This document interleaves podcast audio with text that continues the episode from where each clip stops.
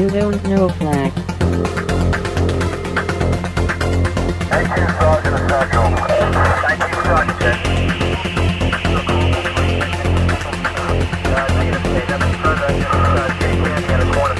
You, don't know flack. Welcome to You Don't Know Flack, a podcast full of stories about retro gaming, retro computing, video games, arcade games, and technology from a guy who was there and still is. My name is Rob O'Hara, but for the next 30 minutes, you can call me Flack. Greetings and salutations, listeners, and welcome to episode 175 of You Don't Know Flack. Today is June 12th, 2016, and I'm your host, Rob Flack O'Hara. On today's show, we have something uh, that I haven't done before. On today, we're doing a top 10 list, and this is a list of the top 10 hardest hits that I have taken in my life.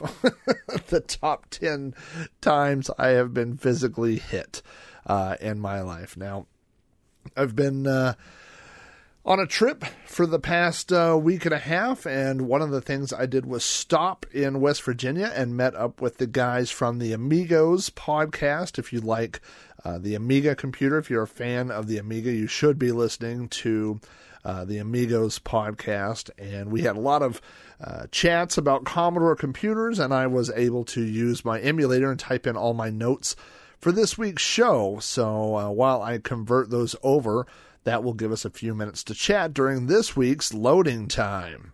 Loading time. Loading time. Loading time.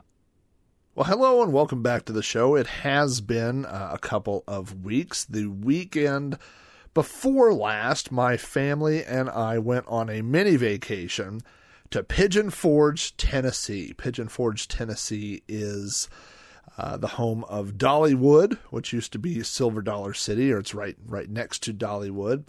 And uh, this is my second time to spend any time in Pigeon Forge. The first time was in 1982 uh, when we visited the uh, state fair, or not the state fair, the uh, World's Fair. A World's Fair was held in 1982 in Knoxville, Tennessee, and the closest we could get was Pigeon Forge, Tennessee. And so when I was nine years old, we stayed in Pigeon Forge and we did all the fun touristy kind of things. It's one of those kind of cities that's just filled. It, it's a lot like Branson. If you've ever been to Branson, uh, it's just filled with places to eat and little museums, Ripley's, uh, believe it or not, and wax museums. And we went to the Titanic Museum this time with my, uh, well, the whole family went, but my daughter's really into Titanic right now. And so uh, we had a really uh, good time we also got to see the world's largest Rubik's Cube. And I had seen that it was given, uh, presented as a gift in the 1982 World's Fair. And I have pictures of me with it when I was nine years old. And my son is all into uh, Rubik's Cubes right now. He has his own, he has a Rubik's Cube website. I think it's out of date already. It was masoncubes.com. And uh, so when we were in Knoxville, I wanted to go see it again. It was lost for uh, I think like 25 years, and someone found it. They reassembled it, and it is uh, in the uh, kind of an atrium area of the Holiday Inn, which is right next to the Sun Globe in Knoxville, Tennessee. So we went in the Holiday Inn. We went to go see the Rubik's Cube. We took a bunch of dumb pictures, and then hit the road. So when the vacation was over, my family came back to Oklahoma, and I traveled on to Washington, D.C., our nation's capital, where I spent all of last week uh, in government buildings and government meetings and doing government things and speaking government ease and all those things that are not fun but pay the bills and keep the lights on here at You Don't Know Flack. So that's where I've been. Uh, on the way there, let's see, let me think about this. We drove not just Oklahoma, through Arkansas, through Tennessee. Uh, then we would have hit North Carolina and then Virginia before hitting uh, Washington, D.C. And then on the way back, as I mentioned, I, I, went across Maryland into West Virginia, and that is where I met up with the hosts of the Amigos podcast, uh, Boat and Aaron we uh, did some recording. We played some Amiga games. We played uh, Buggy Boy for the Commodore 64 and the Amiga. I'll probably talk about Buggy Boy uh, on an upcoming episode of Sprite Castle here in a few weeks. Um, but we just had a good time hanging out. It's always cool to meet up with uh, uh, other podcasters and friends of the show and things like that. So uh, thanks again for having me over, guys. We had a really good time. Um, and then I got to meet another listener while I was in Washington, D.C. And this is a crazy story. This probably deserves more time uh, than I'm going to give it on this episode. But I was contacted about a month ago by a gentleman who I did not know. His name was Dave. And Dave said, You don't know me, I don't know you, but we have some friends in common and uh, Dave's story was that he lives in Pittsburgh, Pennsylvania, and that he had purchased an oscilloscope uh, a couple of years ago on eBay from someone who was selling it in Oklahoma City.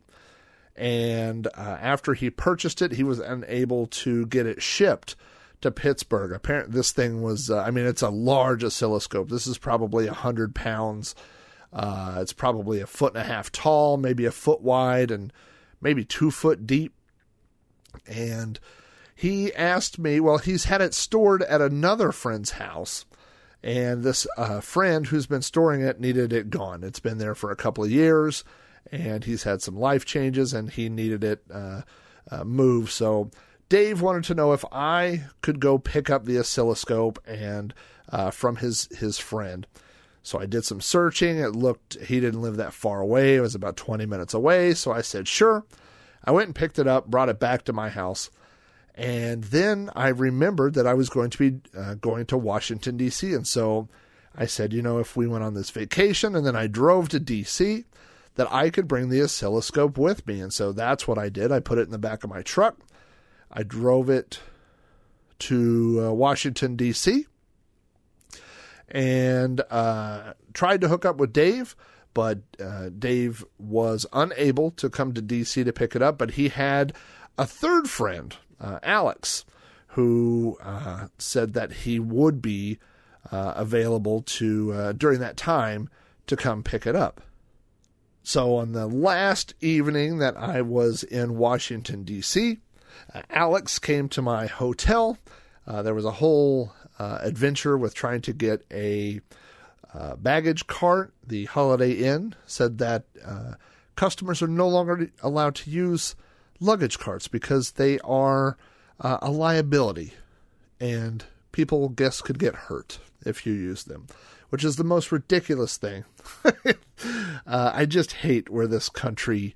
Uh, has gone. I mean, just in the way that you know that we have to be protective of everyone, everywhere, it's just really silly. So, so I paid a bellhop three dollars to go to the parking garage and get this oscilloscope from the back of my truck and wheel it out to the front and load it into uh, Alex's car. And then I learned that Alex is a listener of You Don't Know Flack and Sprite Castle. So Alex was the missing piece of the puzzle. I didn't know how everything related to me until I met Alex. Uh, and I also didn't know that Dave is the owner of LSSM, also known as the Large Scale Systems Museum, which is in uh, New Kensington, Pennsylvania. And I've looked on Facebook, and there's some pretty awesome stuff at LSSM. I see all these, looks like large mainframes and big things, and I think the oscilloscope is going to be a great fit at the Large Scale Systems Museum. I need, you know what? I need a plaque uh, if they put this on display. I assume it's a display piece and not something he's purchased to troubleshoot uh, the other things that are there. I guess that's possible. But um, if it does go on display, it needs a plaque that says this was brought here by Rob O'Hara of You Don't Know Flack podcast. It's the only way anything of mine will get in a museum. So, uh, anyway, uh, it was great to meet Alex and we I passed off the oscilloscope. So I drove the oscilloscope uh, 1,400 miles basically from Oklahoma to Washington D.C. And then Alex has picked it up, and Alex is going to uh, continue it on its journey up to Pittsburgh. So uh, I feel like I did my part. and uh, I should mention that um, Dave did offer to pay me uh, for my time and gas money, and I told him that I think it's a better story if I did it for free. and I think, um, you know, if I needed a favor, something like that, I would I would want somebody to help me out like that too. So, so anyway, that is the oscilloscope story, and that's how it got uh, from Oklahoma went on vacation with us to Pigeon Forge, Tennessee, then continued on its route to Oklahoma City. I got a lot of feedback from the last episode. The last episode was uh, about some of my car adventures. I say some because after I listened back to the episode, I couldn't believe how many stories I forgot to mention during that episode. Uh, the most common feedback I got from that episode were variations of the following two comments. One, uh, I would never ride in a car with you, that you being me. And the other uh, saying that my insurance must have been sky high. And um, for as far as the insurance goes, yes, my insurance went up, and that's why I had so many motorcycles in between some of the cars because motorcycle insurance is very inexpensive, especially liability. I think I remember paying maybe fifty dollars uh, every six months for liability for motorcycle insurance. So sometimes I, um, if I got that. uh, uh, too many tickets or things like that, you know, they would drop off after a while, and so I, w- I would get a motorcycle and pay for cheap insurance until uh, um, my record would clean up a little bit. Uh, and as far as not riding in a car with me, uh, I have not got as much as a speeding ticket in probably 15 years now.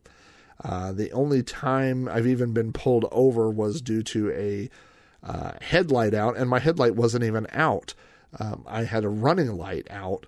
Uh, and so um, when I pointed that out to the officer, he said, Oh, well, I should get that fixed, which I agreed that I should get it fixed, but um, it, you're not required to have uh, working running lights. And so there was no no citation issued. So, yeah, these were all stories pretty much from my youth when I was uh, a bit of a terror behind the wheel, but I have uh, straightened up since then. And, you know, I just drove 1,400 miles each way uh, to Washington, D.C. and back, and didn't even have an officer look at me. I usually put cruise at about five over. That's usually that's usually about where I hit. Um, so I did have a few stories, a couple of stories that I forgot, and and as I was uh, telling my wife about the episode, she said, "Oh, uh, did you tell the story? You know about um, the kid that hit your car on a bicycle?" And I said, "No, I forgot about that. You know, there was a uh, I was I was driving one time. I was in line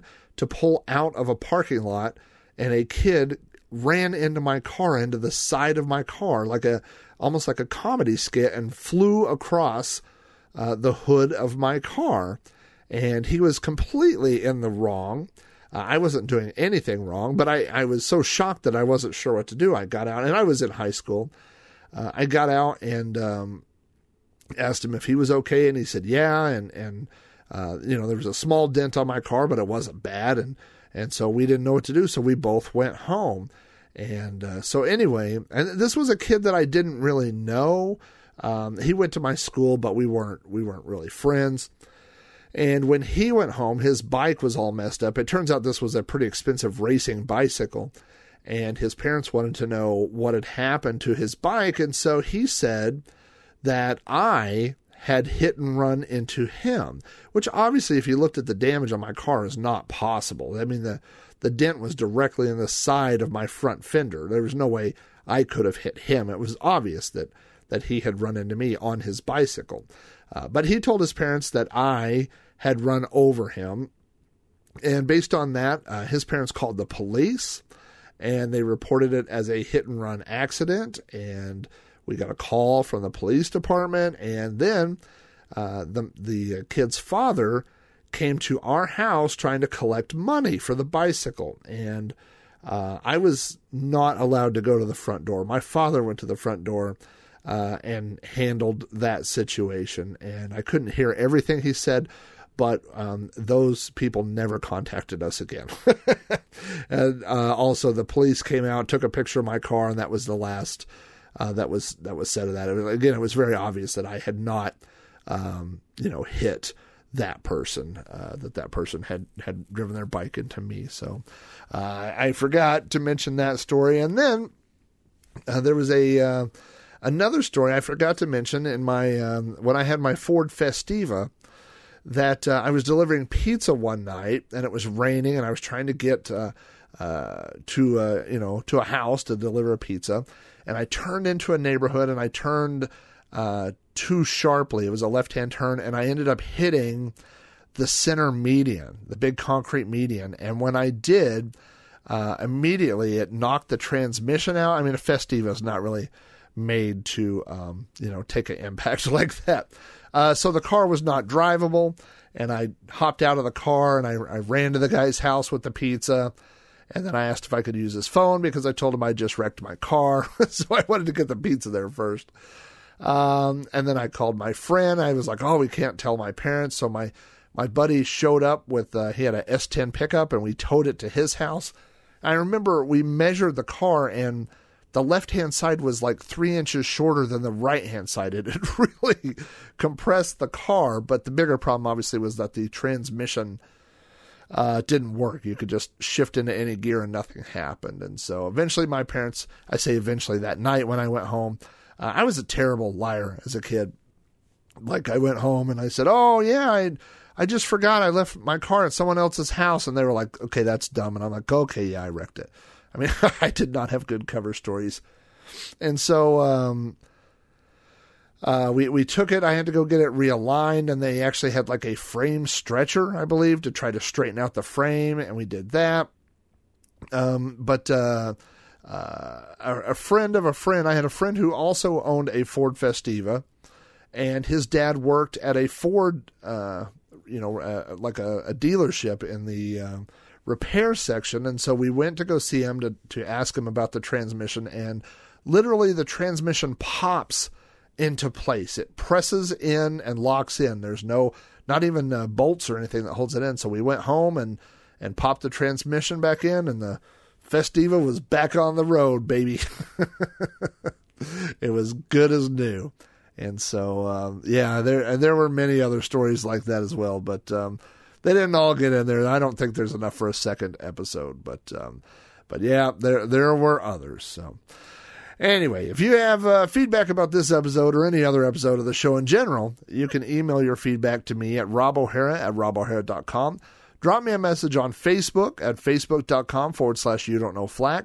Follow me on Twitter at Commodore or leave me a voice message on my podcast hotline at 405 486 YDKF. That sound means that. Uh, the episode has fully loaded my notes over here, and so now we can get into this top 10 list episode of the top 10 hardest hits I have taken in my life.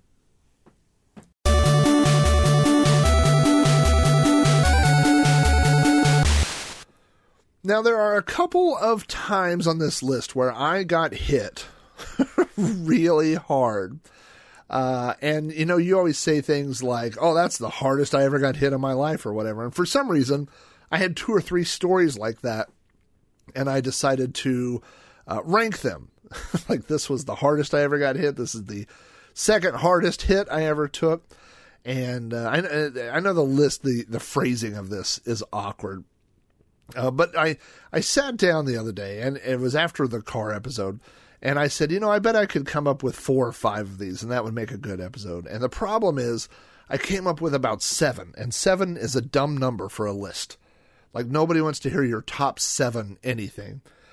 Uh, so I padded the list a little bit and uh, and got it up to 10. So the, these first few uh, are not ones that I think of when I think, oh, when's the do you remember the ninth hardest you were ever hit? I you know I don't really think that way, but um, definitely probably the top five are uh, are all ones, and so these all have little stories associated with them. So we'll go ahead and get started with uh, uh, the top ten hardest hits I have ever taken, and of course we will go through the list uh, from ten being the uh, least hardest all the way up to number one. So uh, number ten and this is more of a icebreaker. This was not a very hard hit, uh, but it is one that was memorable.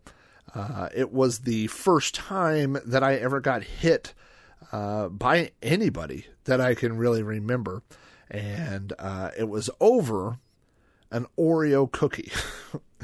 Uh, so this took place in kindergarten, and in kindergarten. Uh, we had a quiet time, and so we would all uh, we had to sit at our little desks, and there were like four desks uh, that would face each other in a square. And so we would sit there with our four little, uh, or you know, our other three table mates. And um, uh, right, I, I think it was right before recess, the teacher would come around and give everyone one Oreo. And so uh, the teacher came around and put an Oreo in front of me, Oreo in front of the two other people, and an Oreo in front of a kid named Buddy. And uh, Buddy, I mean, in my head, looks like he would have been a sixth grader.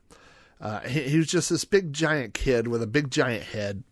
Uh, and um, uh, I remember Buddy said, Hey, and he pointed at something, and I looked, and then when I looked back, uh, he had two Oreos, and I had no Oreos. Uh, and I, I think I even cried or something. I don't remember. But we then after that we went out to recess. Uh, and so anyway, uh, the next day I told the teacher that Buddy had taken my Oreo the previous day. And uh, he said, No, I didn't. No, I did. But of course, I was, you know, a great little teacher's pet. And so the teacher gave me two Oreos and didn't give one to Buddy. And I thought, ha, ha, ha, that's what you get, Buddy. And we ate our Oreos and we went out on the playground and I said, Ha ha, you stole my Oreo yesterday and I got your Oreo. And he turned around and punched me in the stomach. uh, I was not ready. I don't know that you're ever ready uh, when you're in kindergarten to get punched in the stomach. Uh, but it hurt. I remember it hurt. And uh, then he just walked away, and I didn't say anything else about Oreos or getting punched by Buddy because I didn't want to get punched uh, more by Buddy. But that is the oldest story on my list, the earliest uh, hit that I took. And uh, again, uh, in retrospect, I'm sure it wasn't very hard, but it was very uh, uh, unexpected. It was very surprising, and also it was um, a good lesson. There was a good lesson in that. Sometimes you keep your mouth shut you know, it certainly the Oreo, although it tasted good when I ate it, was not worth uh, the punch in the gut that I got a few moments later. So that is number ten on the list. Uh, number nine also took place at school. It took place in a cafeteria, uh, and after we ate lunch, we went and stood on risers, and so we were we were standing on risers and there was a uh, uh, a kid named Frank uh, who I don't even I I don't have one memory of Frank, and this is it. So I don't remember him in any of our classes. I don't remember. I mean, I knew who he was from the hallway, but I don't remember anything about this kid. And uh, we were standing on the risers in the uh, uh, you know, basically in the gym. So after lunch, we went over to uh, the gym and there were risers and you could go up there. Uh, and this kid had uh, had done something. I don't remember. Maybe said something dumb in class or something. But people were making fun of him. And this would have been seventh grade, probably seventh or eighth grade. And uh, so we were climbing up, and everyone was giving this kid a hard time, you know. And um, and I think I probably joined in, even though I he wasn't in my class. Uh, so I had no right or reason to join in on heckling this kid. Um, but uh, I did. And as we walked by, he sucker punched me right in the nose. It was, uh, now I had been in karate for a few years at that point. I started taking karate lessons in third grade. So I had been hit. Uh, but most of the times when I had been hit, Uh, a, it was by another kid who was wearing padded gloves, or I was wearing a a headpiece, uh, and and um, it, I knew it was coming, and I didn't know this was coming. This guy turned around, and I was obviously the weakest, least threatening person in the bleacher area. And so he took it out on me and hit me right in the nose. And, and instantly, you know, my eyes started watering. I had a bloody nose. I went to the bathroom. I didn't tell a teacher or anything because I thought, you know, I was, I felt like I was in the wrong by, uh, you know, heckling this kid or whatever, too, even though I'm sure he would have been the one to get in trouble, not me. Uh, but, um, yeah, that was, um, uh, again, not a super hard hit, but one I wasn't expecting. Uh, I also, uh, you know, I now today, like when you watch the movies and people fight and they get hit in the nose and then they just keep coming, I think, boy, that wasn't me. I'm not a guy you could punch in the nose uh, and I will get up and keep fighting you. I will be in the bathroom crying uh, if I can find the bathroom because my eyes are watering so much. Um, so yeah, I'm not really a guy that's going to stand there and take a. I mean, you know, back then, I, I don't know. I, it's been a long time since anybody's punched me in the face.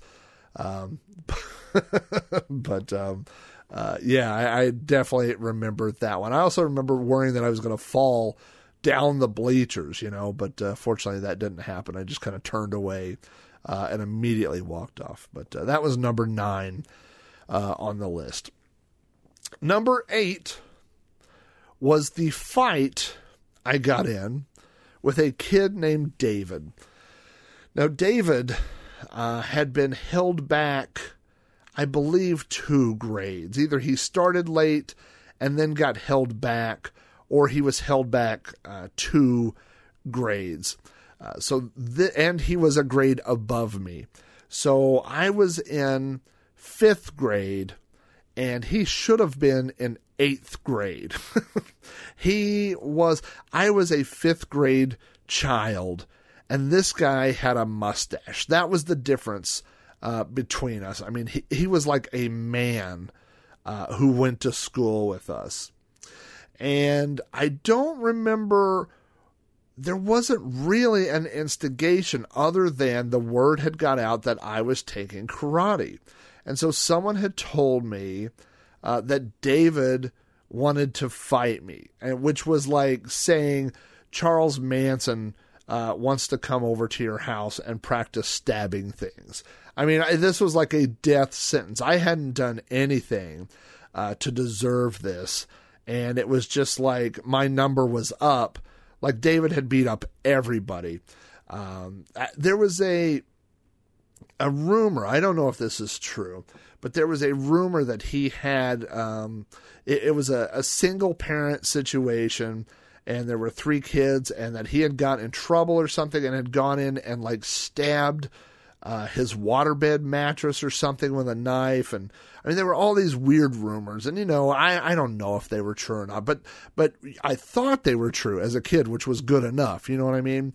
Uh, enough for you to be afraid of this guy. So um, uh, we we rode the bus to school, and then before school we had like half an hour uh, before school started, and everyone was was gathered in this area, and David was there, and I knew there was no avoiding this, and so I went over, and um, I thought if he hit me, my plan was to play possum. So my plan was once he hit me, I was just going to lay there and and um, hope that he went away. Uh, but he did not go away. He hit me, and then hit me again and again and again. And I remember my most vivid memory of this was that there was a chain link fence, and I remember him like running my body down the fence. um, I just mercilessly uh, beat me for several minutes and I had this oversized flannel shirt, and he and my shirt got ripped on the fence. And so uh, finally, I guess he just got bored. He, if I had to compare him to somebody, I would compare him to Michael Myers uh, from Halloween. Like he had no emotion, like he wasn't mad. He wasn't enjoying it. He just, it was my turn to get beaten by this monster, and that's what he did. Uh, and so, uh, when I went to class, I sat in the front row, and here I am. My hair is a mess. I have leaves all over me from falling repeatedly. Uh, I'm sure that I had bruises, uh, and my shirt is ripped. And the teacher says, uh, the kid said you were fighting outside. Is that true? And I was like, well, I wasn't fighting so much as I was just being pummeled, you know. And she said, well, you need to go to the principal's office. And so I left and I walked halfway down the hallway and I thought, why am I going to the principal's office? I didn't do anything. And so I just stood in the hallway for about 10 minutes and came back. And she said, What did the principal say? And I said uh, something to the effect of, he said I didn't do anything wrong, and so she just shrugged it off. And then the class went on, and nothing was ever said about it. And the guy never talked to me again or whatever, and, and that was the end of it. But um, David, hard hitter, and David punching me on the playground before school, uh, ranks number eight on this list. Now, uh, not all of these were people punching me, and that's where we get to number seven on the list. And this is a story about how Rob O'Hara does not understand uh, how physics works. And there are a few stories like that on uh, this episode. I was big into skateboarding in the uh, there was a big skateboarding resurgence in the mid to late 80s and when I got my first car, even when I had my motorcycle, I would ride around with my skateboard uh, on the back. We would drive around looking for um, ditches and um, you know drainage areas to skate uh, because we would watch all these uh, videos that took place in California where there would be empty swimming pools and ditches, and then we would drive around Oklahoma and we could never find uh, those types of things. But that didn't stop us from looking. We drove around and we looked for these uh, hidden skate spots. And uh, when we got our cars, we kept our skateboards in our trunk, you know, for the same thing. And so uh, there was a large uh, bank that went out of business, and um, it was abandoned. So, and it was right by our high school. And so occasionally, my friends and I would uh, go pick up our lunch. We had an open campus we would pick up our lunch and all meet in the bank parking lot and just sit, you know, uh, on the hoods of our cars or in the, you know, open up the, the trunks and lean there and eat lunch and just hang out there. So this was in the winter, probably the winter of 89, could have been the winter of 90, either my junior or senior year. Uh, and we were in the bank parking lot and there was a big area of ice uh, a big sheet of ice. And we were eating and someone said you know you could run and slide on that. And i said you know what? And i, I got this mental image of me riding across it on a skateboard and so my my idea was i would hit it with the skateboard and then turn the skateboard 180 degrees uh, no 90 degrees so I would turn it and then turn the skateboard sideways and slide on the ice. And then when I got to the other side, I would whip the skateboard back uh, straight and keep riding. That's how I imagine this happening in my head. Uh, here's what really happened. I started going on the parking lot. I hit the sheet of ice. Uh, I saw the sky. I saw the skateboard flying across the sky, and then I landed on my elbow and I hit my elbow so hard, it was like hitting my funny bone that went through half of my body. Uh, it was the most painful thing. Uh, and it's only number seven on the list. Um, and it, what happened? My elbow swelled up, and I could, and it like locked into that position. I couldn't move it, but I didn't want to tell my parents what I had done because it was such a stupid uh, story. So I made uh, a sling. I made my own sling out of a black sock and a shoestring. And so I ran this shoestring. I tied the, well, I ran the shoestring, uh, I cut a hole in the toe of the sock. I ran the string through it and then I tied the string uh, into a knot, the shoestring into a knot, and so I would put it over my my head, and then it hung down, and I would rest my arm, you know, where the sock was, and I wore this to school for a week. Um, I'm sure my teachers, this is not the only time I would say this, but I'm sure my teachers thought I was either an idiot um, or just a bizarre child. And I'm not saying those two things aren't true or weren't true or aren't true. Uh, but yeah, so I, I, had this homemade rig of a sling that I kept my arm in until the uh, swelling went down. And I tried to, um, I did hide it from uh, my parents. I don't know why I would do that because my parents um, might have taken me to the doctor. Probably not. They probably would have got me an ice pack and and laughed that I would have tried uh, such a thing. But uh, when I drive by that to this day, I mean that's been 25 years. When I drive by that parking lot, I think of that story every time uh, that I see that parking lot. So yeah, that that makes number seven on the list.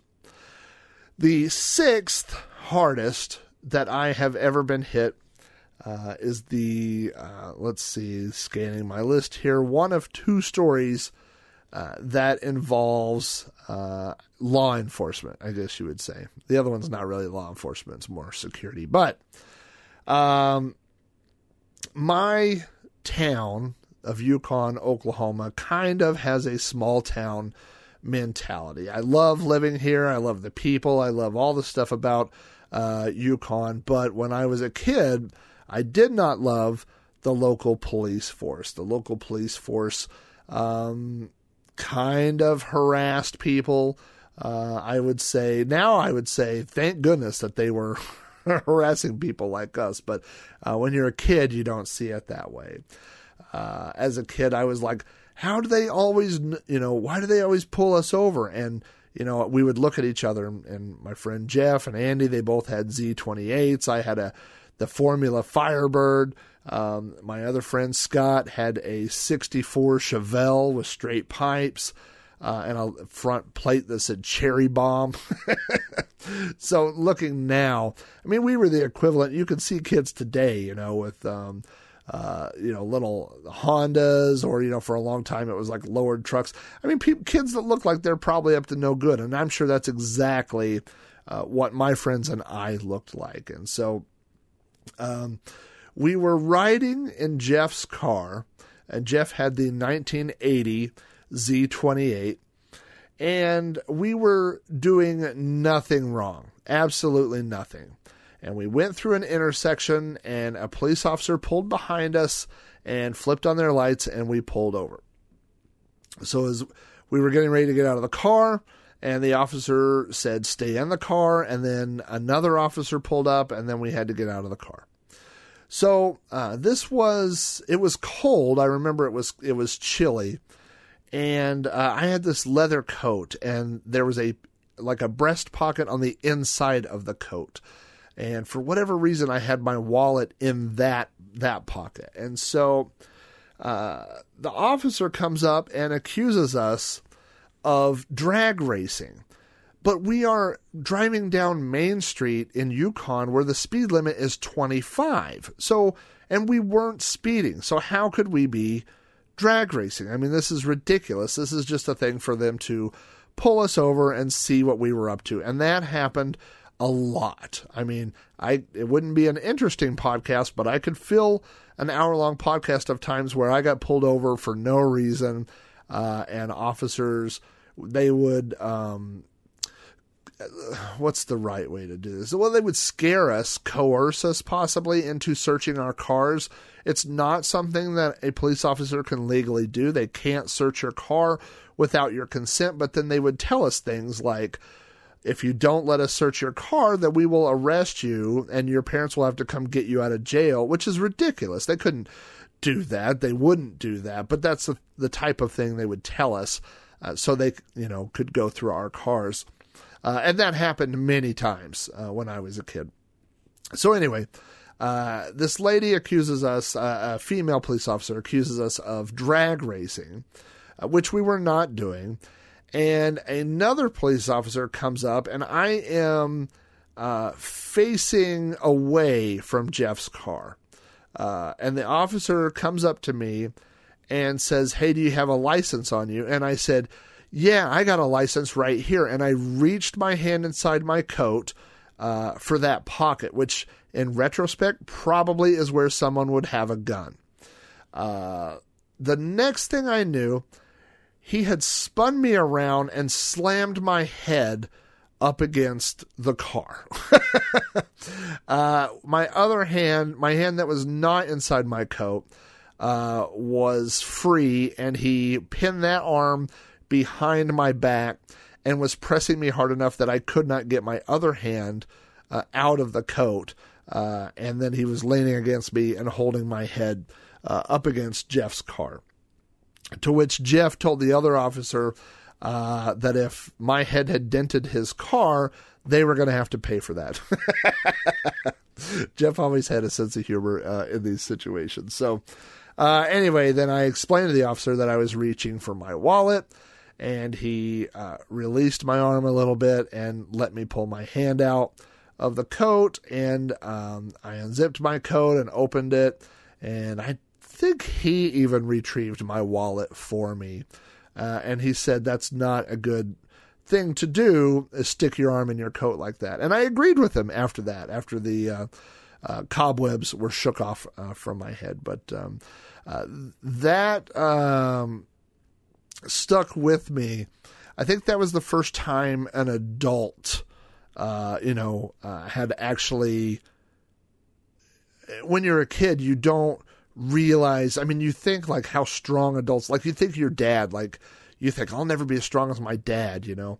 Um, and, and when that guy, and, and you know, in retrospect, thinking if I was 16, 17, I mean, he was probably 10 years older than me or less. You know, this wasn't an older officer. This was a guy in his 20s. So he was probably 10 years older than me, but he was a lot stronger than me.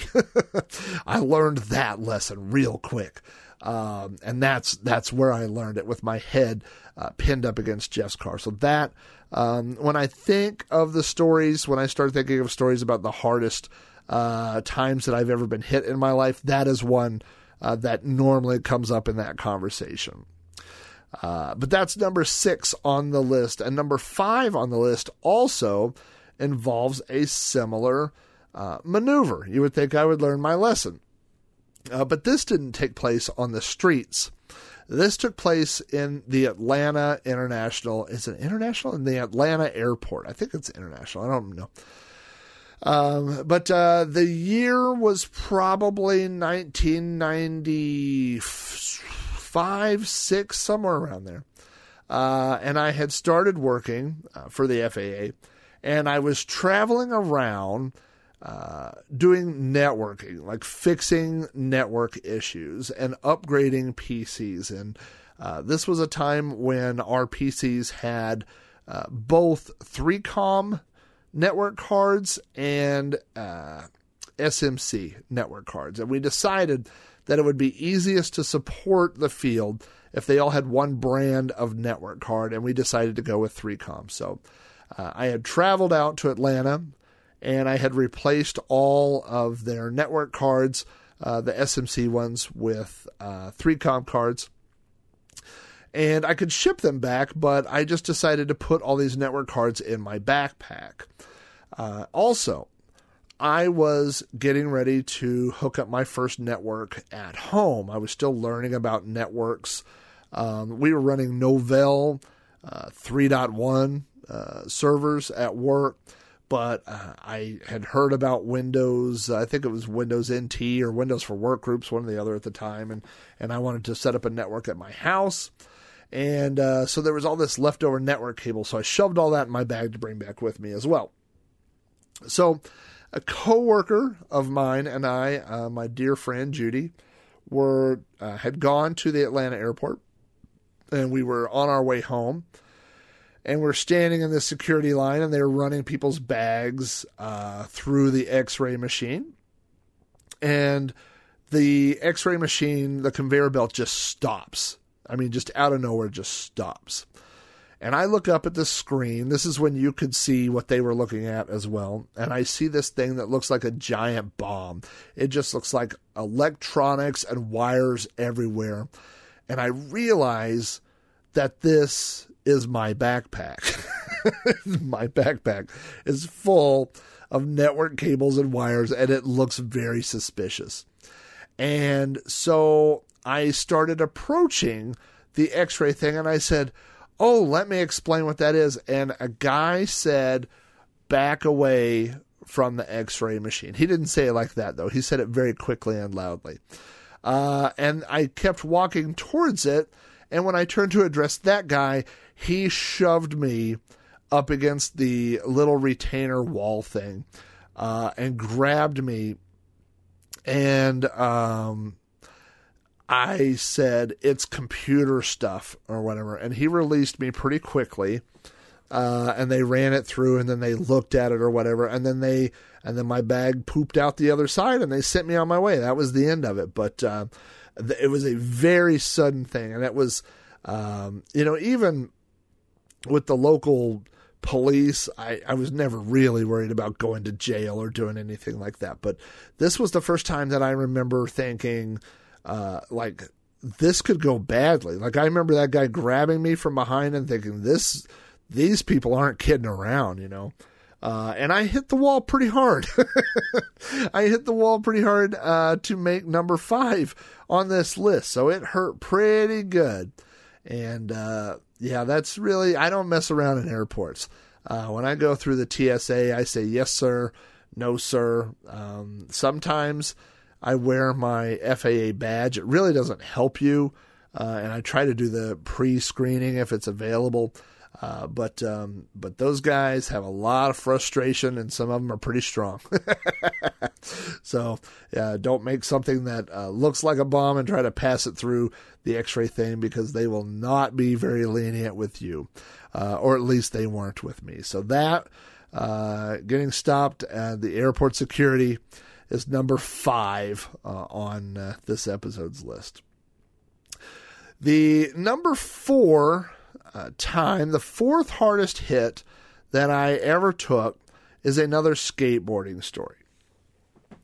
Now, this took place in, uh, I'm going to say, the winter of 89. Uh, so it would have been, you know, uh, November, December, maybe of 89, possibly uh, January or February 1990. But sometime during that time, it was cold and it was around Christmas time and there was a local church.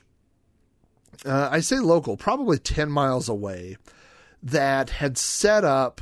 Uh, you know how sometimes churches will set up like uh, free moon bounce or free things like that. Uh, and then you go to that, you take your kids to that, uh, and then they use it as an advertising thing for their church, and that's perfectly fine. You know that that's um, uh, a way that they get people to come in from the community and and uh, people from the church invite their friends to come to these free events.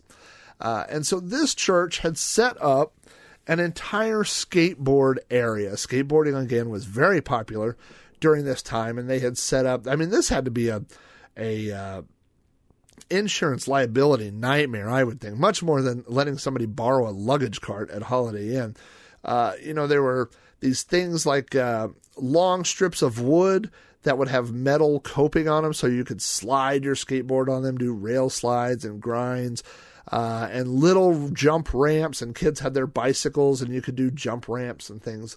And then they built a giant half pipe. I mean, this was the biggest half pipe and nicest half pipe that I had ever seen in person. Now, of course, I'd seen them in movies and and ESPN, you know, things like that, but not local to me. It was eight foot tall. It had a big flat, uh, you know, in the middle. I mean, nice transition, everything. This was a beautiful looking ramp. Now, here's the thing my friends and I didn't really want to go to some strange church that we didn't know anybody at and take our skateboards and risk, you know, them asking us who we were. Uh, what are we doing there? You know, did we want to come inside? No, no, no, no to all these things. Uh, so I got a great idea. I said, listen, uh, number one, these people are not going to be out here Saturday morning. I mean, it was like a Sunday kind of thing, you know. I mean, they they left all this stuff set up in the parking lot, and I said they're surely not going to be here at six a.m. Uh, on Saturday morning. So that's what we're going to do. So I told all my friends, listen, everybody set your alarms for 5 a.m. Saturday morning. I'll pick everybody up. I think we took two cars of people. We were all going to bring our skateboards and uh, we're going to go skate this ramp. So everybody said, great. Yep, yep, yep. We're going to do that. Uh, so that Saturday morning came. We got, we picked everybody up. We got our skateboards and we drove to this parking lot. Of course, um, they had like the metal gate out front, you know, but we climb the gate and we go in. We've got our skateboards and um, there's this giant ramp. Now, I had never dropped in on a ramp before. I had there was a, a, guy in my neighborhood that had a quarter pipe, you know, which is just one half of a half pipe, and and we, we would. Um, uh, you know, you would get a lot of speed and go up the ramp, and then we couldn't get enough speed to shoot into the air, but you would go up and do a kick turn, like just turn around 180 degrees and come back down. Um, so, but I didn't want to do that. Dropping in was where you stand at the top of the ramp on your skateboard, you lean forward, uh, and you just start skating. Now, if you uh, lean too far back, uh, which is what normally happens, people are afraid to lean far enough forward, so they don't lean far enough forward. And what happens is they basically fall straight down like Wiley Cody, and the skateboard zooms out from under them, and, and they uh, just fall on their backs, you know. So I knew that, and I knew uh, that was a possibility. So everybody said, if you're you're going to do it. Well, I should say this: uh, we we tried to get we were trying to figure out who was going to go first, and nobody wanted to go. And because this was my idea, I kind of uh, got either elected or volunteered to go first. So. Uh, I, I climb up this thing, and let me tell you, eight foot seems really tall when you're standing on top of it. You know, uh, I recently tried to uh, help my father do something. He needed a repair to his roof, and I put a ladder and I climbed all the way up the side of the house and I got up to the roof and I was like, I don't want to fall from this height anymore. When I was a kid, we used to jump off the roof, but uh, now at 42, I just think all my bones would break. like every bone, every one of them. Like you have 206 bones, isn't that right? And I would just break them all. Uh, so I had climbed up to this ramp and I had my skateboard and I teetered it over the edge like you're supposed to. And I knew that if you didn't lean far enough forward, uh, that the, the skateboard would fall out from under your feet. So I leaned forward as far as I could, and I literally just fell eight foot straight down and landed on my head. uh, and not only did I get the wind knocked out of me, but I hit my head. So I was all dizzy and discombobulated, and I couldn't breathe. I really thought that might be uh, the end for me. that I was going to die in a strange church parking lot on their their skate uh, equipment. And I laid there making those noises that you make, those involuntary noises when you get the wind knocked out of you, and everybody stood there looking at me uh, and finally, I collected myself and I said, "Who's next?" And they all said, "Nope, we're we're good." Nobody else wanted to try, and that was the end of that. We all got in the car. It was about ten after six in the morning, uh, and we all drove back home. Uh, but um, that again, it's another one of those things. When I drive by that church every time, when I look into their parking lot mentally, I can see where that ramp was, uh, and I could see uh, where uh, you know I had I took that fall. That was a hard, hard hit, and that is why uh, it is uh, number four on the list. So believe it or not, there are three more that are worse than that. Uh, number three on the list is really my only karate story. Now I had um, I was pretty good at karate. I I um, I don't I wasn't as physically talented as a lot of the other kids that I took karate with, but and this isn't a dig at them, but I think I was smarter than a lot of them, so uh, I wasn't as strong, and I wasn't always as fast, but I was a faster thinker. So, uh, you know, if someone did the same thing, I would predict, like when we were sparring, I would predict uh, what someone was going to do, or I would do. I had these little cheat things I would do, like um, I remember uh, I had this thing like when you were sparring for some with uh, someone, and uh, if you would try to to um, punch them or kick them or whatever, a lot of times people would would scoot away. You know, I mean, scoot back real quick. So I did a thing where I would kind of jump forward like I was going to do something, but my whole plan was I would step on their front foot. And so then when they would go to scoot back, I had their foot locked and then they would lose balance and then I would, yeah, give them a good chop, you know. and so, uh, anyway, when I was 15, I had been in uh, karate, American Taekwondo is what it was actually. And um, I had been taking karate from third grade all the way through. Uh, this would have been eighth grade. Um, no, uh, tenth grade. I mean, this is literally. I kind of quit going to karate around the time I got my driver's license. So, uh, so you know, I, I had been doing it for a long time, and I was testing for my brown belt. And uh, the place where I went would not let you get your black belt until you were 18. So I and this and I was 15. So I knew that I was going to be a brown belt if I got it for three years, and that was one of the things where I, I kind of uh, lost interest. But anyway, uh, so I had gone in for my brown belt test, and we had to do all these things. We had to kick and do uh, forms and show technique and do all these things, and then we had to spar. And there were there were a few different things uh, that we had to do while we were sparring, and uh, we had to fight four two minute fights uh, against a different person each time. So there was a two minute fight, and then you would take a break, and they would bring in a fresh person, another two minute fight, and you did four of those. And then you had to fight two two minute fights against two people. And you had to fight two people at the same time, which is not really uh, as I mean, in the street, you would probably it would be much more difficult, but in a karate dojo thing with padded floor and stuff, it's really not that big of a deal. The the trick is uh, to keep moving backwards the entire time, and so when you're moving backwards, it, it's kind of like a V shape. Whereas if you stand still, then they surround you like in a straight line, and then you have people on each side of you, and it's kind of difficult to um, to defend. But as long as you're moving backwards, these people are kind of both chasing you, you know. And so, um, uh, I, I was in the middle of the last uh, last fight, so it was against two people, and it was the sixth fight, and I was winded, I was really tired, and uh, so what happened was one of the guys uh, kicked me, and it wasn't like a, a, kick that would score. He kicked me in the arm, but it knocked me backwards, and there were um, bench seats that went all the way around the edge of the place where I took karate, and so people would sit there. Uh, but that meant that the mat where we fought, re- I mean, their their feet, people's feet were on the mat. There was like no space outside the mat. So this guy kicked me, and I flew backwards and landed on the laps of all these people. And so I turned, so I'm facing, you know, the people that I'm fighting, obviously. But um, I turned my head to look at the people that I had just landed on. And then the people I had just landed on pushed me forward, like pushed me up off of them. So now I'm flying forward, but my head is kind of turned around backwards, like I'm looking at the people.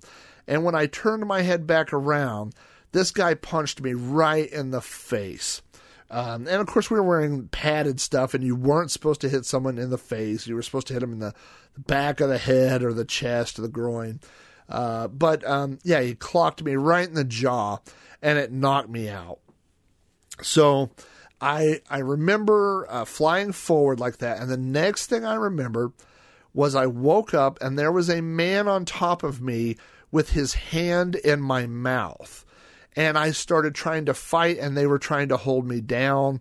Uh, it was really scary. And um, what had happened was when when the kid hit me, my mouthpiece had flown out of my mouth, but no one saw it. And so when I fell down and the guy came over to check on me, uh, they thought that my mouthpiece, they thought I had swallowed it. They thought it w- that it was in my, um, uh, you know, airway.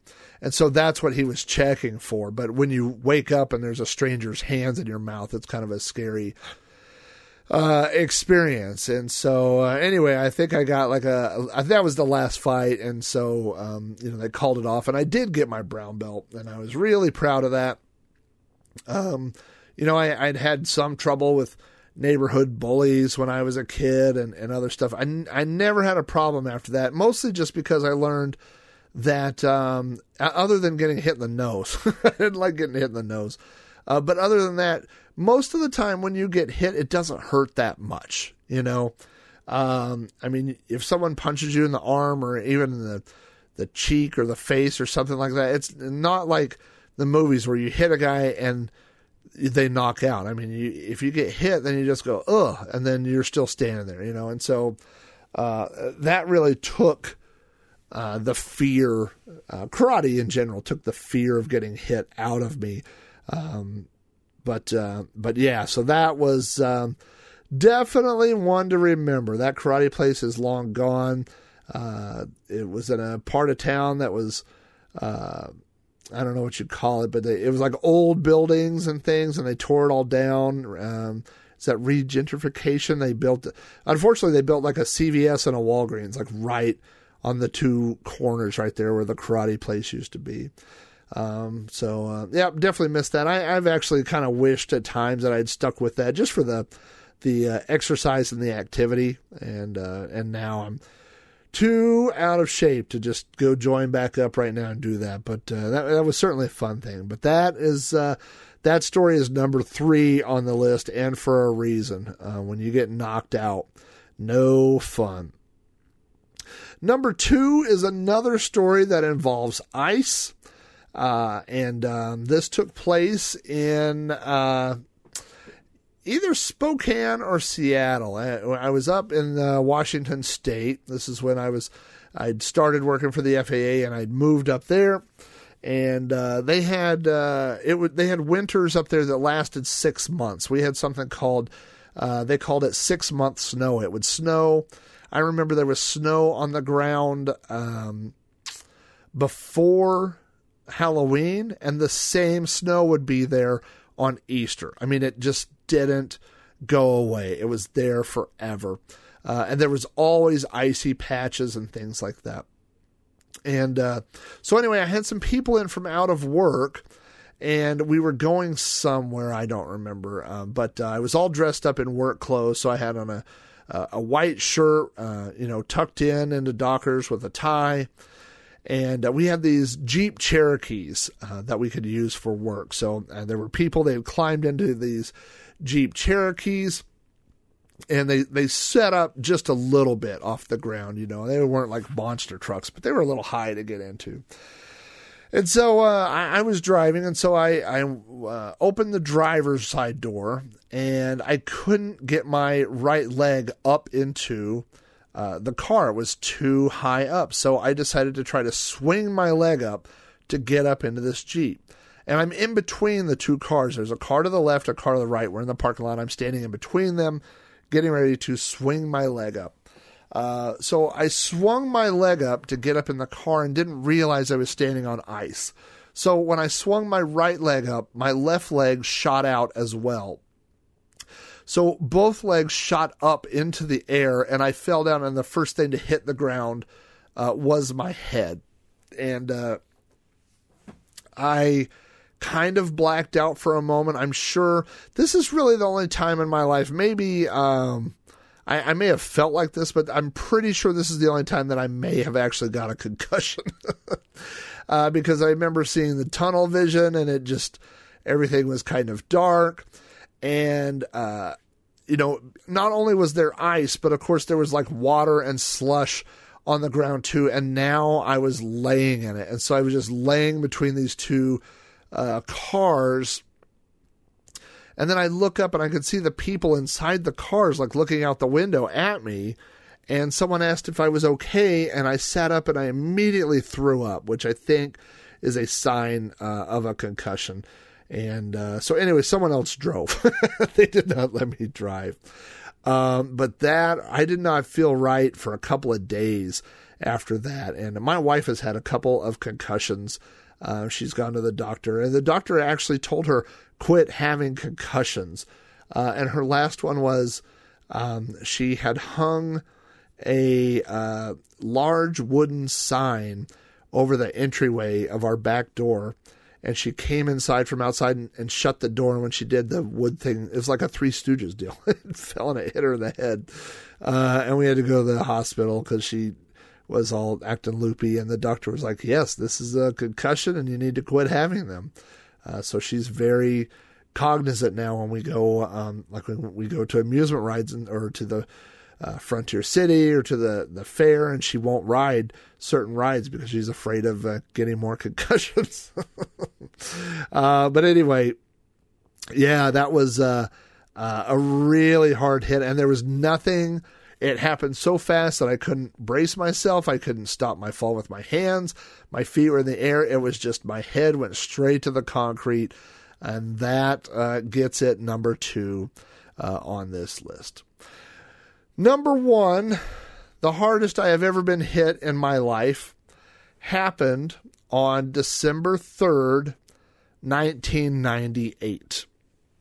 I have written a blog entry about this a long time ago, uh, and but I don't think that I've ever told this story in its entirety on the podcast.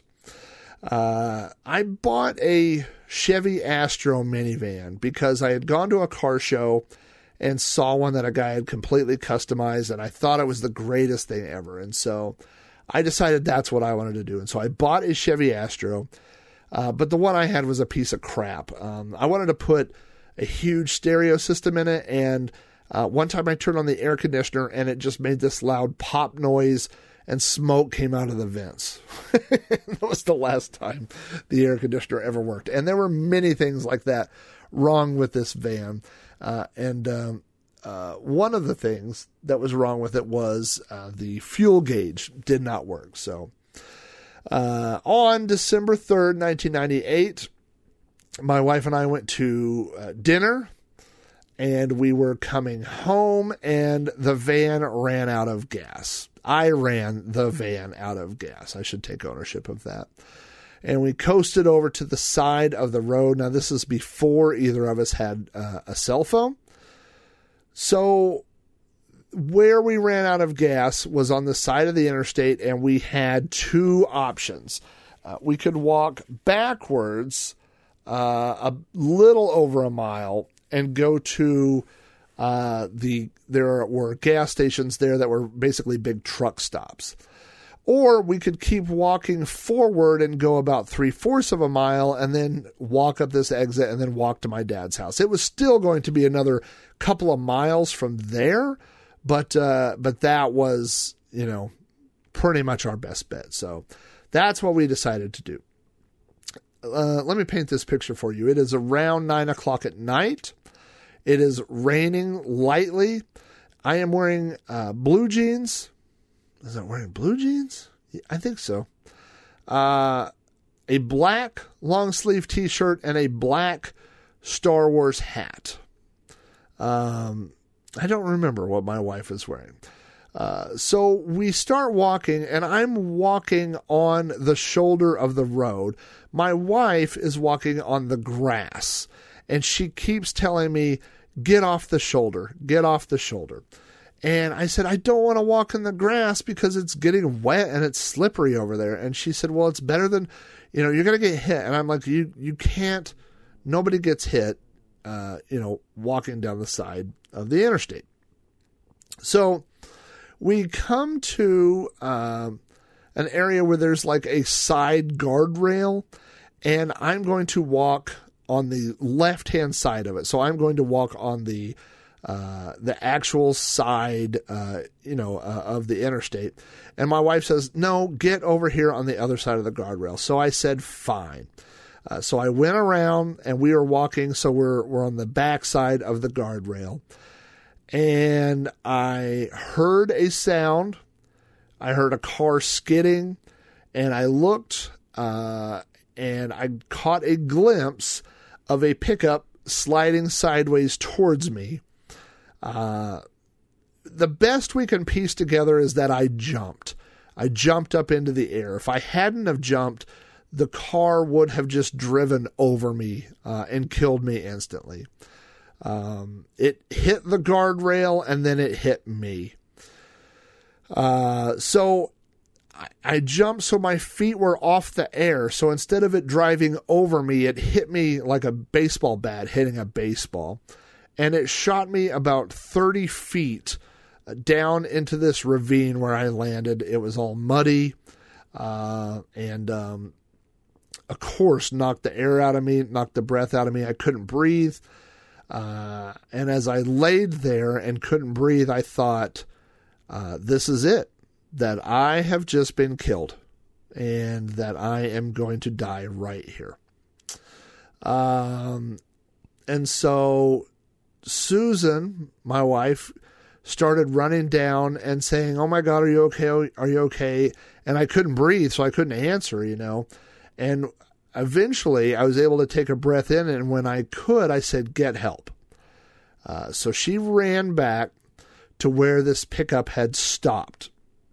And the pickup, uh, there was a lady driving it, and her teenage son was in the passenger seat. And she, the the driver, pulled out a cell phone and was getting ready to call uh, her husband. Uh, and Susan grabbed the phone from her and said, "You just killed my husband." And the lady had no idea who Susan was or who we were. Now, what happened in the pickup truck was uh, it depends on whose story you believe. Uh, what I believe the truth is is that they were driving too fast, they hydroplaned, uh, and then they lost control. They skidded off the road and hit me. Uh, in the process, when they hit the guardrail, they got a flat tire. Their story later uh, was that they got the flat tire first, and that caused them to lose control and skid and, and come over and hit me. It doesn't really matter when you're the person who's been hit, but for insurance purposes, it matters which of those stories uh, happened. So th- another car pulled over to assist those people, and Susan told the guy, My husband's down there in the ditch, please help him. So the guy came down, and I was covered in blood. And the guy said, I don't want to move you. I, can't move you. And I said, uh, if I'm going to die, I don't want to die down here in this ditch. And he said, fair enough. So he helped pick me up and we walked to uh, the underpass, the bridge underpass. And so we got up there and I sat down and they had called 911 and said that a pedestrian had been hit by a car. We had a auto pedestrian accident on the interstate. Uh, one of the things that happened was when the truck hit the guardrail, it tore open its gas tank, and so I was covered in gasoline, and my eyes were burning. Uh, my my like the quick around my fingernails was burning, uh, and so I was trying to like wash my hands in the rainwater and wash my face. Uh, and so the ambulance pulls up, uh, and while this is happening, my wife has used the cell phone to call my dad, who's at work. Uh, he worked nights. And she said, um, Denny, we ran out of gas. We're on the side of the interstate. And my dad said, I'll be right there. And she said, It gets worse.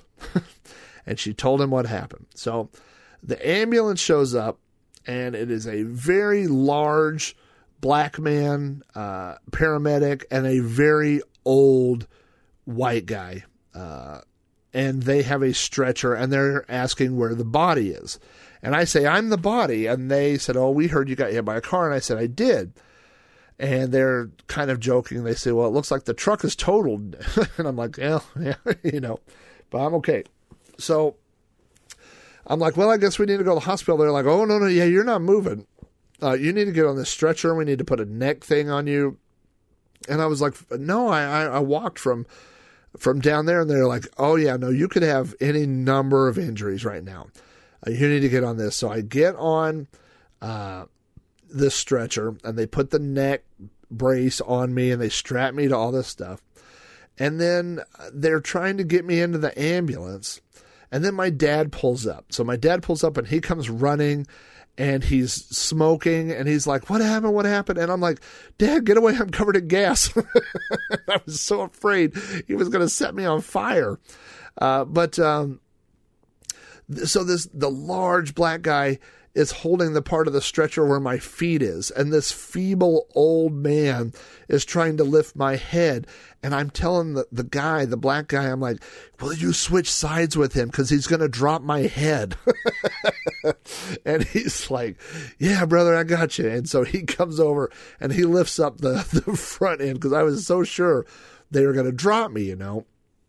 And so uh, they get me in the ambulance and they're driving and I was like so um, the uh, the the black guy he got in the back of the ambulance with me and the other guy was driving and so we're going to the hospital and my, and my wife is now in the car following us in my, in my dad's car and um, I start talking to the guy and I'm like listen I'm a computer guy I'm very logical you need to tell me what's going on. I said, if I don't know what's going on, I'm freaking out, you know, and he's like, okay, well, you, you, know, you got hit. I'm like, yeah, yeah, I know all that, you know.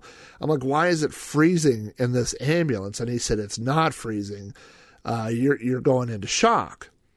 And I was like, oh, and so he's putting the, the oxygen on me, you know, and he's feeling my stomach, like he's pressing around on my stomach. And I said, um, you know, what are you doing? He's like, I'm seeing that everything is where it's supposed to be. You know, he was feeling, I mean, there's blood all over my arm. My shirt is uh, uh, torn. And, um, you know, he's trying to, to see what injuries I have. So I get to the hospital and they wheel me into the, uh, to the ER and they do a, a scan, uh, like a, uh, I don't know what it is, like an MRI or a CAT scan. I don't know, but they do a body scan and they put me in the ER. And uh, the first thing they do, everything that your mother ever told you about wearing clean underwear was right. Uh, they come in with a pair of scissors and cut my pants off. They literally just cut my the leg of my pants up both sides and pulled my pants off. Uh, and my shirt was all shredded, and they just pulled my shirt off and they put a little blanket over me, and that was it. Now I have in a frame, a small picture frame, I have a square of that shirt. My wife put a square of that shirt in a picture frame, uh, and there's a quarter in that frame too, which is um, uh, from a completely different story, but it was a, a lucky quarter. Let's just say that. So uh, uh anyway, the doctor gets my X-rays and stuff, and he comes in and he says he starts telling the nurse that he's got the wrong X-rays, that it can't be mine. And I'm like, why do you say that? And he said, because there's nothing, I don't see anything. Uh, I got four stitches on my elbow because my elbow uh, took the, the initial impact of the car before it hit me, you know, kind of like right, right in the, the side, the fleshy part of your back, you know. And he says, you know, if that would have hit you like six inches over, that would have just broken your back. So if I'd have been on the other side of the guardrail, I would have been dead. If I hadn't jumped, I would have been dead. If I'd have been six inches over, I would have been dead. I mean, there's a lot of variables that uh, uh, go into play. it was really, really crazy. So they went and they actually did another scan, uh, and he came back and he said, "You're everything's there." He says you're going to be sore tomorrow, and he was right. I ended up with a bruise on my back about the size of a medium pizza. I mean, it was about 12 inches, maybe bigger, and it was round. And that bruise turned every color of the rainbow. I mean, it was green, it was yellow, it was red, it was brown, purple, blue, you name it. I mean, it went every color.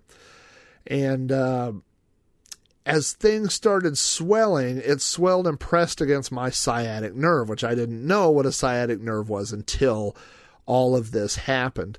Uh, and so my leg burned. I couldn't walk very well. I went to a doctor and I said, How long will this last? And he said, I have no idea. He said, You tell me? He said, I don't even know if it's permanent, you know, but um, it took a couple of weeks and the swelling went down and the, uh, the pain of the sciatic nerve went away and uh, I have a relatively bad back. I don't volunteer to help people move as much as I used to, and sometimes my back hurts when I stand around, stand still for a long time, or I'm in the car for a long time.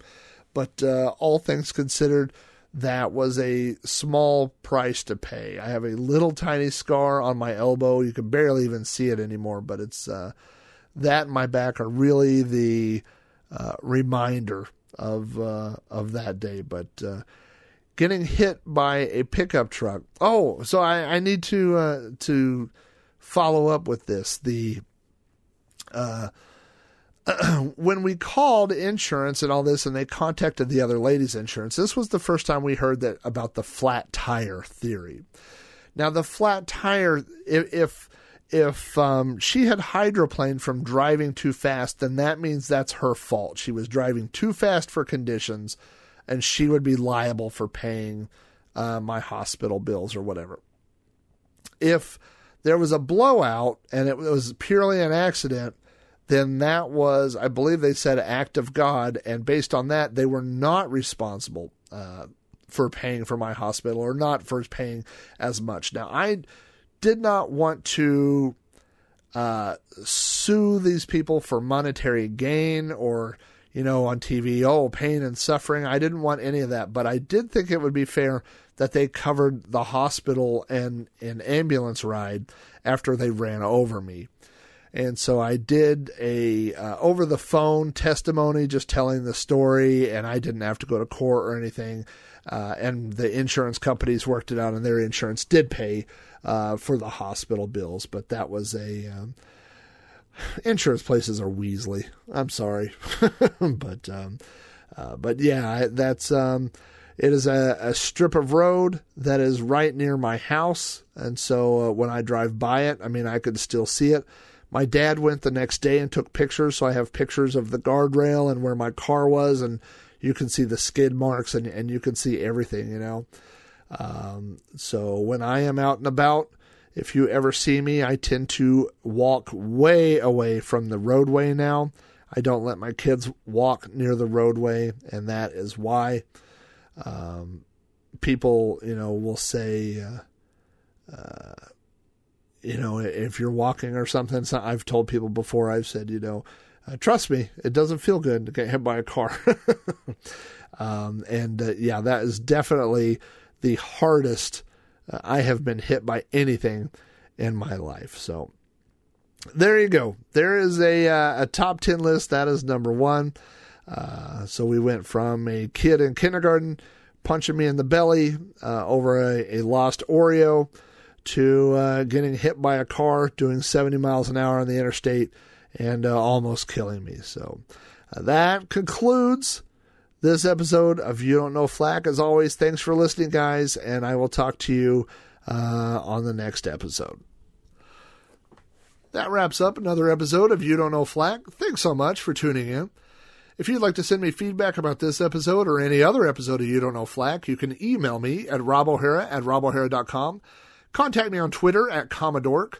Follow the show on Facebook at facebook.com forward slash you don't know flack. That's all one word. Or leave me voicemail on the You Don't Know Flack podcast hotline at area code 405 486 YDKF. You Don't Know Flack is available from iTunes, Stitcher Radio, the You Don't Know Flack RSS feed, and through throwbacknetwork.net, your home for quality retro podcasts. If you'd like to hear more podcasts from me, check out my Commodore 64 themed podcast, Sprite Castle, at spritecastle.com, and Throwback Reviews at throwbackreviews.com. Both of these shows are also available at throwbacknetwork.net.